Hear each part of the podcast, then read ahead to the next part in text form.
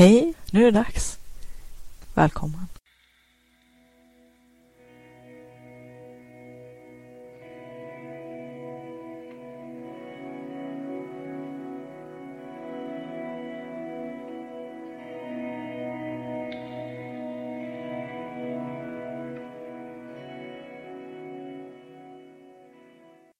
Vill du uppleva mera kreativitet och flow, få mer kvalitetstid till ditt skapande och kreativa liv, mer energi och lust, tillgång till dina kreativa superkrafter? Då har du kommit helt rätt. Välkommen till Kreativitetspodden. Hoppas att du ska ha en trevlig lyssning. Hej och välkommen till avsnitt fyra och ett halvt. Jag tänkte jag skulle förklara varför lite längre fram. Men jag har gjort eh, 14 avsnitt klara och eh, hittills så ligger eh, tre stycken ute. Jag ska lägga ut det fjärde idag och jag gör det här fyra och ett halvt avsnitt eh, som jag ska lägga ut på torsdag. Idag är det tisdag. Jag sitter vid, min, eh, vid mitt pärlbord som vanligt, nybryggt kaffe bredvid, allting är laddat och klart. Så jag tänkte att jag skulle göra som vanligt, pärla lite grann och prata. Och idag tänkte jag prata om det här med att eh, misslyckas och att lyckas bland annat. Och eh, det som många kanske glömmer bort eller kanske inte ens vet om det är att det som verkar vara en över natten succé när någon slår igenom då ser det faktiskt ut som att det var någonting som de slog igenom med över natten. Och det är ju lite lurigt egentligen för man ser inte allt arbete som ligger bakom. Alla de år av slit och den här inlärningskurvan att eh, lära sig behärska sitt hantverk. Att eh, lära sig allt som man behöver kunna för att eh, förverkliga sina drömmar. Och därför är det väldigt lätt att misströsta när inte saker och ting går precis som man hade hoppats och som man hade planerat. Och speciellt när det tar lite tid. För vi tror ju ganska lätt att vi måste lyckas över natten, vi också som det ser ut som att alla andra gör. Men det är inte så säkert att vi får se hela sanningen. Att det kanske bara är toppen av isberget som vi får se. Och eh, jag kommer inte ihåg vem det var, men det är ett ganska så känt citat att eh, över natten succén, det är någonting som har tagit 10-15 år att lyckas med. Så att eh, låt inte dig luras av att allting ser så enkelt ut för alla andra. För det har inte varit så enkelt som eh, toppen av isberget låter påskina. Många som har slagit igenom har jobbat många, många, många år innan själva succén kom, innan den här brytningen, då när det började ge resultat. Och det kan ju vara värt att tänka på. Också att tänka på alla de författare, numera kända och som vi kan liksom skratta lite i njugg åt att eh, så många förlag refuserade och vilka vinster de gick miste om. Astrid Lindgren är ju ett känt exempel. J.K. Rowling med Harry Potter ett annat. Och listan kan ju göras jättelång. Och det är klart, allting är ju himla enkelt när man sitter med facit i hand. Då kan man ju vara efterklok och veta en massa saker.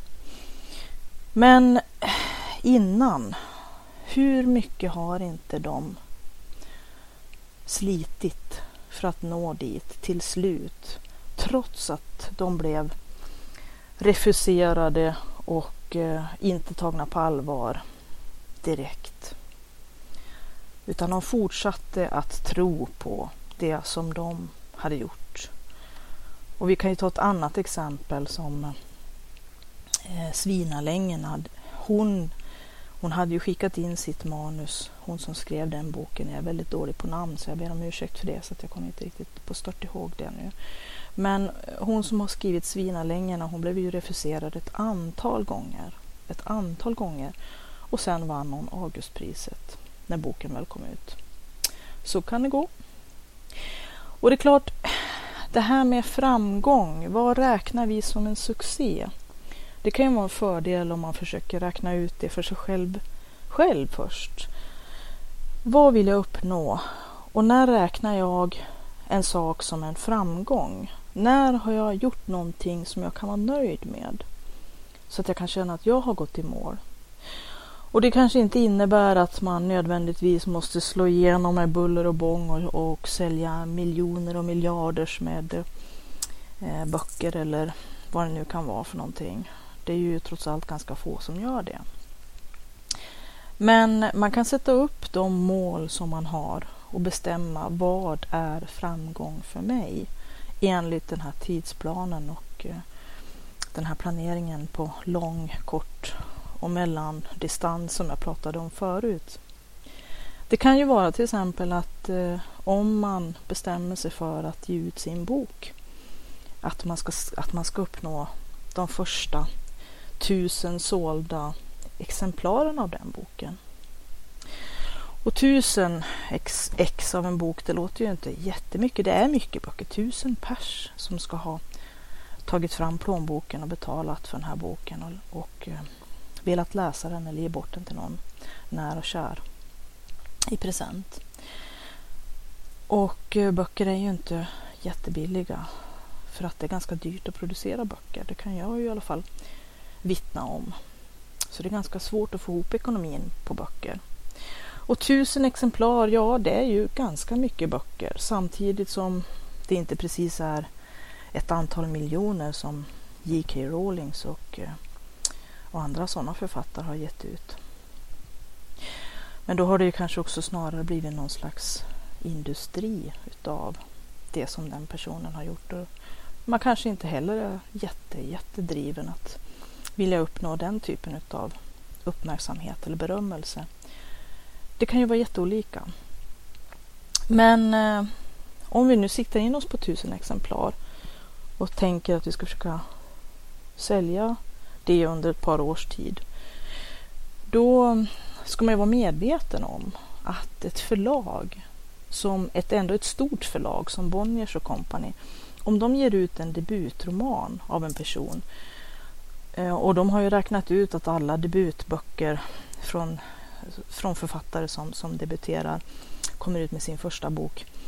Eh, om man räknar ihop vad alla de personerna säljer så brukar man i snitt komma upp till 800 exemplar för en debutantbok.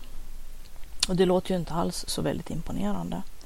Men, men då får man lite begrepp om att ja, det faktiskt är ganska svårt att uh, sälja jättestora upplagor. För att även om man nu kommer ut med sin första bok och kanske till och med har ett stort förlag i ryggen så är det ingen garanti att man kommer att sälja miljoner av böcker och tjäna jättemycket pengar. Troligtvis kommer man kanske att bara få förskottet på 25-30 000 eller vad det kan röra sig om. Det beror ju på upplagan. Och att förlaget sällan trycker upp jättestora upplagor utav en, eh, utav en debutant. Och de kommer knappast att, eh, att eh, eh, annonsera på varenda husvägg och varenda buss och i varenda tidning på grund av att man har kommit ut med sin, eh, sin debutbok.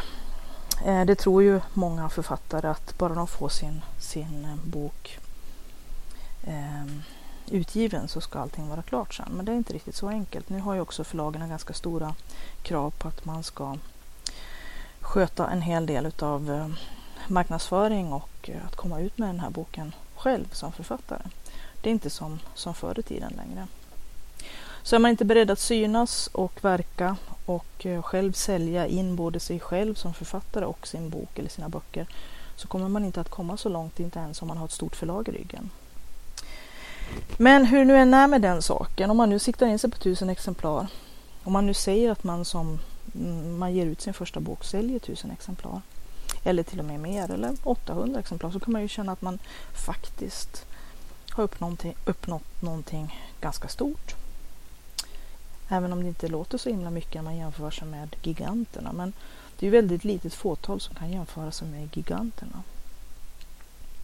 Och alla har ju kanske inte heller det här med stora försäljningssiffror och kändisskap och sitta och bluddra i tv-soffor som mål. Det är ganska många kreativa och skapande människor som är rätt eh, introverta.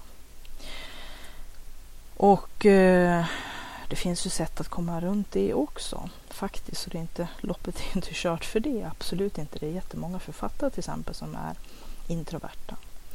Jag kanske kan prata mer om det i, någon, i någon eh, senare podd. Vi får väl se. Men eh, det kan ju också finnas andra mål med det man skapar. Man kan ju som jag pratade om tidigare kanske vilja ge ut en, en antologi, en samling berättelser eller noveller som man har gått ihop om ett gäng som kan eh, kanske vara av intresse för en eh, väldigt nischad special eh, specialgrupp, det lät lite avancerat, men en speciell grupp av människor som har någonting gemensamt. Det kan ju vara en viss yrkesgrupp eller en viss hembygd eller en viss släkt eller eh, en massa andra olika nischer som man kan kanske nörda in sig på. Då kanske inte de som är intresserade av att köpa den här boken är, om det nu är, resulterar i en bok, det kan väl resultera i vad som helst. Det kan väl resultera i en, i en eh, videofilmad dokumentär eller i, en, i en video eller ja, en podcast eller vad vet jag, vad som helst egentligen. Det är ju bara fantasin som sätter gräns för vad man egentligen kan hitta på. Men eh, det finns en publik till nästan allting. Det gäller ju bara att nå ut och hitta den publiken. Och eh, använda dem. Nu har jag ju faktiskt ganska så många kanaler till buds att faktiskt kunna nå ut trots att man inte har en jättebudget för PR och marknadsföring som man kanske var tvungen att ha förr. Nu är det ju liksom så mycket andra saker som man kan använda som verktyg. Och jag tänker på sociala medier och internet och eh, kan man få någonting att bli viralt som de säger, att det sprider sig nästan som ett virus, som en löpeld över internet till exempel. Då, ja, då kan det verkligen hända grejer. Och där är det ju egentligen inte de ekonomiska musklerna bakom en satsning som avgör alltid om någonting kommer att bli så populärt att det sprider sig som en gräsbrand över hela internet och blir viralt. Och det kan vara värt att tänka på. Men också sätta sig ner med sig själv, eller om man nu är en grupp människor som samarbetar kring ett kreativt projekt och tänka vad är det, det, det vi egentligen på riktigt har som mål? Vad är det vi vill uppnå? Vad är det vi vill att det här ska förverkliga för oss eller för, för dem som är eh, mottagare, läsare, lyssnare, köpare, mottagare helt enkelt utav det här som vi vill skapa. För att eh, genom att tänka ur sin målgrupps ögon så kan man ju komma, komma underfund med en hel del saker som det kanske är lätt att missa om man bara tänker ur sin egen synvinkel. Att det här med att få följare och att få folk att supporta och stödja och vilja det hänger ju väldigt mycket på om man kan komma till tals, nå ut till dem förstås, men också att fånga deras, deras intresse och möta deras behov på deras spelhalva, på deras villkor så att säga.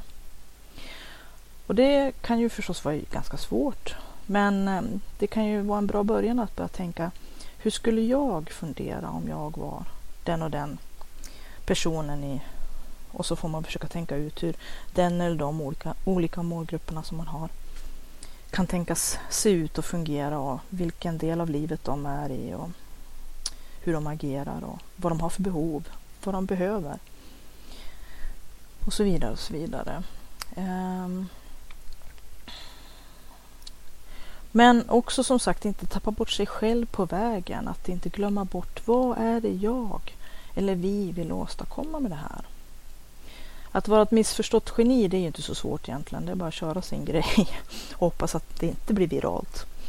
Ehm, man kan naturligtvis bli priskossa eller eh, kulturkritikernas gullegris men eh, kanske få väldigt få, få personer som, som faktiskt kommer att eh, ta del av eller vilja läsa eller lyssna eller ja, helt enkelt vara mottagare utav det som man har skapat utav ens kreativitet. Och det, för mig känns det kanske lite sorgligt och kanske lite, det beror på som sagt vad man har för mål. Men för mig är det ganska viktigt att, att det jag skapar, att min kreativitet ska få sprida sig och att andra ska ta del av det och ha någon nytta och glädje av det.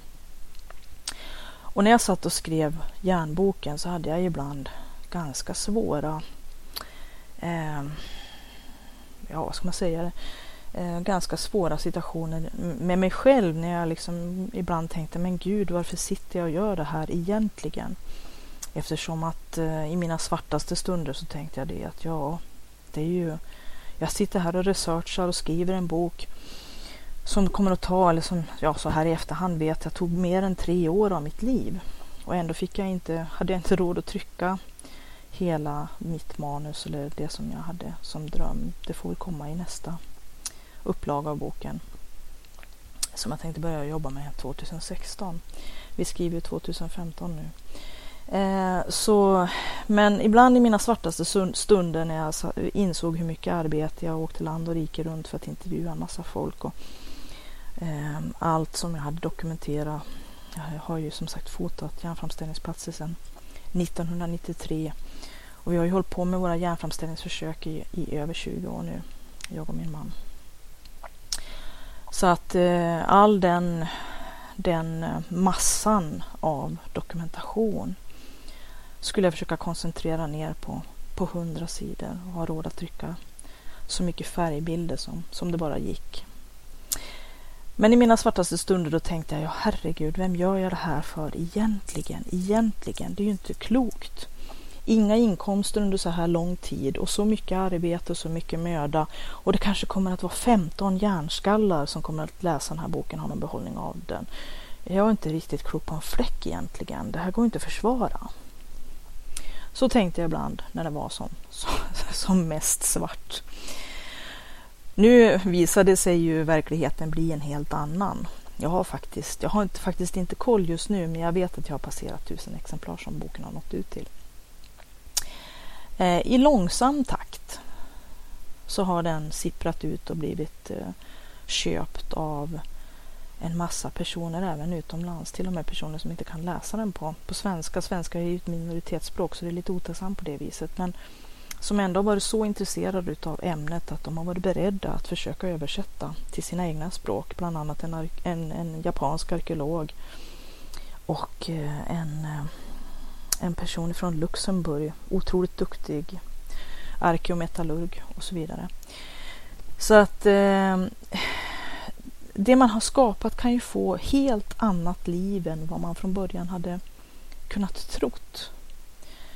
Och eh, sånt där kan man inte planera för. Det kan ju bli en flopp, det kan ju bli, kan ju bli vad som helst. Naturligtvis så, så blir det ju naturligtvis bättre ju mer man satsar på en sak. Man kan liksom inte göra någonting halvhjärtat för då kommer också resultatet att bli ganska halvhjärtat. Så man måste som satsa på vinst och förlust allt vad man orkar trots att man i sina svarta stunder verkligen undrar vad man håller på med. Men det som jag också kan säga som också har med det här, varför gör jag det här? Vad är mitt mål? När kan jag känna att jag har uppnått det mål eller det resultat jag hoppas på? När kan jag säga till mig själv att oavsett allting annat som händer så har jag, har jag lyckats? Har det här varit en framgång? Har det här varit en succé för mig privat, personligen? Och för mig naturligtvis som författare så är det ju viktigt att bli läst, i alla fall utav några stycken. Och det har ju faktiskt hänt. Så att, eh, och, och egentligen, gör man bara jobbet tillräckligt bra så finns det alltid en publik. Svårigheten är ju förstås att nå ut. Men att man kanske inte ska ge tappt så lätt bara för att man inte har en given succé. För att jag tror att det är väl det som är vårt problem många gånger. Att vi, vi som på något vis ska ha en försäkran att vi kommer att lyckas liksom sådär i förskott. För att annars kommer vi inte anstränga oss. Och det är ju helt fel sätt att jobba för att på det sättet så kommer vi inte göra ett skit eftersom att vi kan aldrig få sådana garantier. Och eh, vi måste helt enkelt satsa all in, 100 procent och inte ha någon garanti om resultatet eller utfallet. Och så funkar ju livet faktiskt i stort. Det, vi, för, vi försöker ju naturligtvis försäkra oss och hitta garantier och vi är lite grann, speciellt i Sverige, trygghetsnarkomaner. Vi ska knarka trygghet och vi vill ha massa försäkringar och veta att allting ska gå som, som vi har blivit lovade och sådär. Men när det gäller livet kan vi inte bli lovade ett skit. Universum är inte skyldig oss ett enda dugg. Och det mesta som vi vill åstadkomma det måste vi faktiskt, ja i princip allting måste vi jobba ihop, jobba själv för att få. Och det är klart det är lite hårda papper, speciellt också när man lägger till att det är vårt ansvar att fixa det här som vuxna människor. Och det är inte vad alla vill höra. Och man kan, jag tycker också att man, man ska tillåta sig att ha sina, sina svarta stunder. Att det kan vara bra att brottas lite grann med sig själv. Jag hade inga garantier som helst. Jag tyckte mestadels att jag var helt komplett galen ibland eftersom att som sagt så mycket tid, så mycket möda, så mycket engagemang, så mycket jobb och inte en krona, inte en spänn i inkomst och inga som helst garantier för, ja inte ens faktiskt om jag skulle få ihop pengar till att, att trycka järnboken. Forntida järn, Ancient Iron som den heter. Om man tittar på Bokus ad Libris så finns den där. Man kan också kolla på www.sidharta.se och klicka på butiken och komma till, till Sidhartas egen butik och där kan man köpa den lite billigare, eller ganska mycket billigare faktiskt än, än Bokus ad Libris för de ska ju ha en ganska så stor del av avansen, i princip nästan all avans. Så det är inte så himla bra affär för mig att sälja via de inom citattecken riktiga kanalerna. Men man måste finnas med lite grann överallt uh, om man ska ha maximalt med kanaler ut och nå ut och så. så att det är ett litet tips. Men jag hade ju som sagt inga, inga som helst garantier varken för att det skulle bli ett färdigt resultat och det kanske var det mest förklenande av alltihop. Att jag kanske kan leva med att inte jättemånga skulle köpa boken, att de kanske skulle att den skulle, att den skulle vara mest ägnad till de riktigt eh, råbarkade nördarna, hjärnskallarna som jag kallar det. Jag hade lite fel eller så kanske målgruppen var lite bredare än vad jag i mina svarta stunder trodde eftersom att boken kan ju vända sig till alla som är intresserade av forntida järnframställning naturligtvis, järnsmide, eh, de som är intresserade av arkeologi, som är intresserade av vikingatider som att det är det området, tids, området som jag har intresserat mig eller som jag har mest tyngdpunkt på. Ehm, om man är intresserad av historia, arkeologi eller arkeometallurg. Det finns en del avsnitt om, om det fysiska och kemiska bakom också. Och så vidare och så vidare. Och framförallt om våra privata upplevelser. Berättelsen om vad vi gör. Så jag har försökt att, ehm, att ge det så mycket bredd och så många olika infallsvinklar som möjligt. Så att oberoende av vad man har för bakgrund och kunskapsnivå så ska man hitta någonting i den här boken. Men jag hade som sagt ingen som helst garanti för att överhuvudtaget någon skulle vara intresserad utav boken för att den var ju verkligen väldigt smal. I alla fall som jag upplevde det, väldigt smal och väldigt nischad. Och eh, det kan ju vara både en fördel och en nackdel.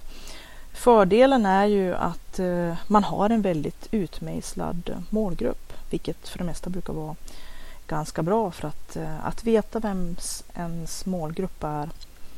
Det är ju en jätteviktig del i att kunna lyckas faktiskt. Men också att eh,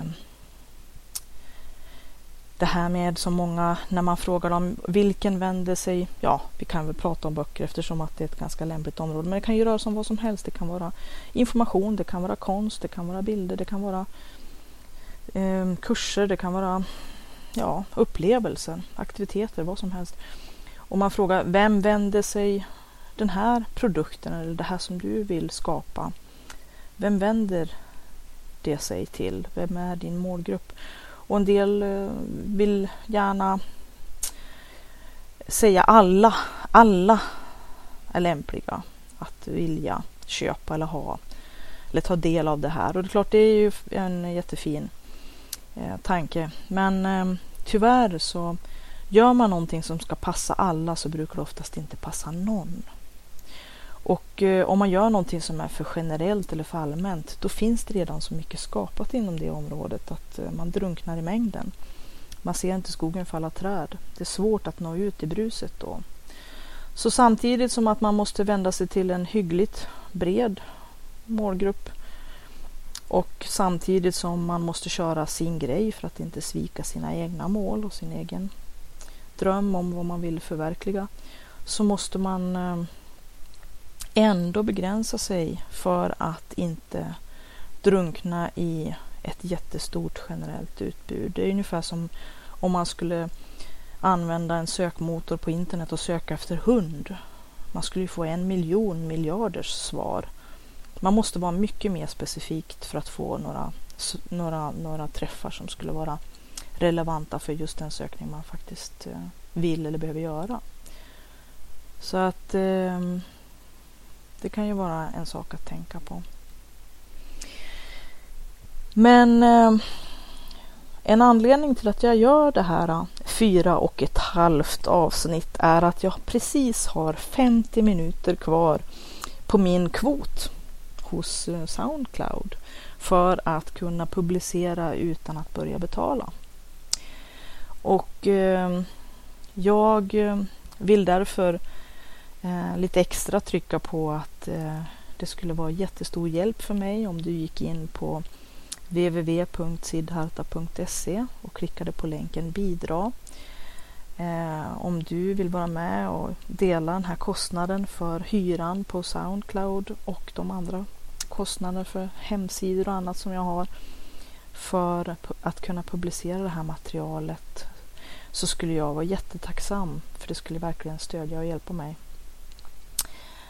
Och eh, du får jättegärna göra det utifrån dina egna ekonomiska förutsättningar. En krona är ju mycket mer än noll kronor om du vill ge 10 eller 100 eller vad du nu känner för. Ehm, det kostar 90 spänn per månad på Soundcloud kan jag i alla fall berätta.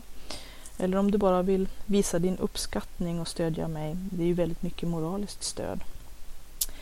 Så att eh, du är jättevälkommen att bidra. Sen finns det en lista där på andra saker som man också kan göra för att hjälpa mig som inte är av ekonomisk art heller. Så att eh, det är fritt.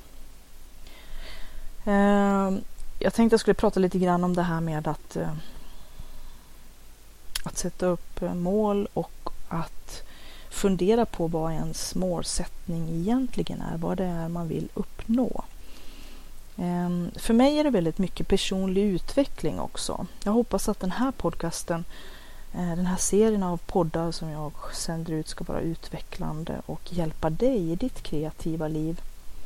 Och för dig att fylla på din kreativa källa och, eh, och göra dig mer taggad för ditt kreativa skapande.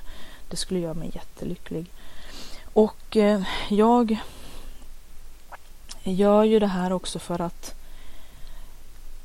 på sätt och vis kunna sätta ord på allt det som jag, den här långa, långa vägen utav ibland svarta stunder också, men ganska brant inlärningskurva för att, liksom, för att kunna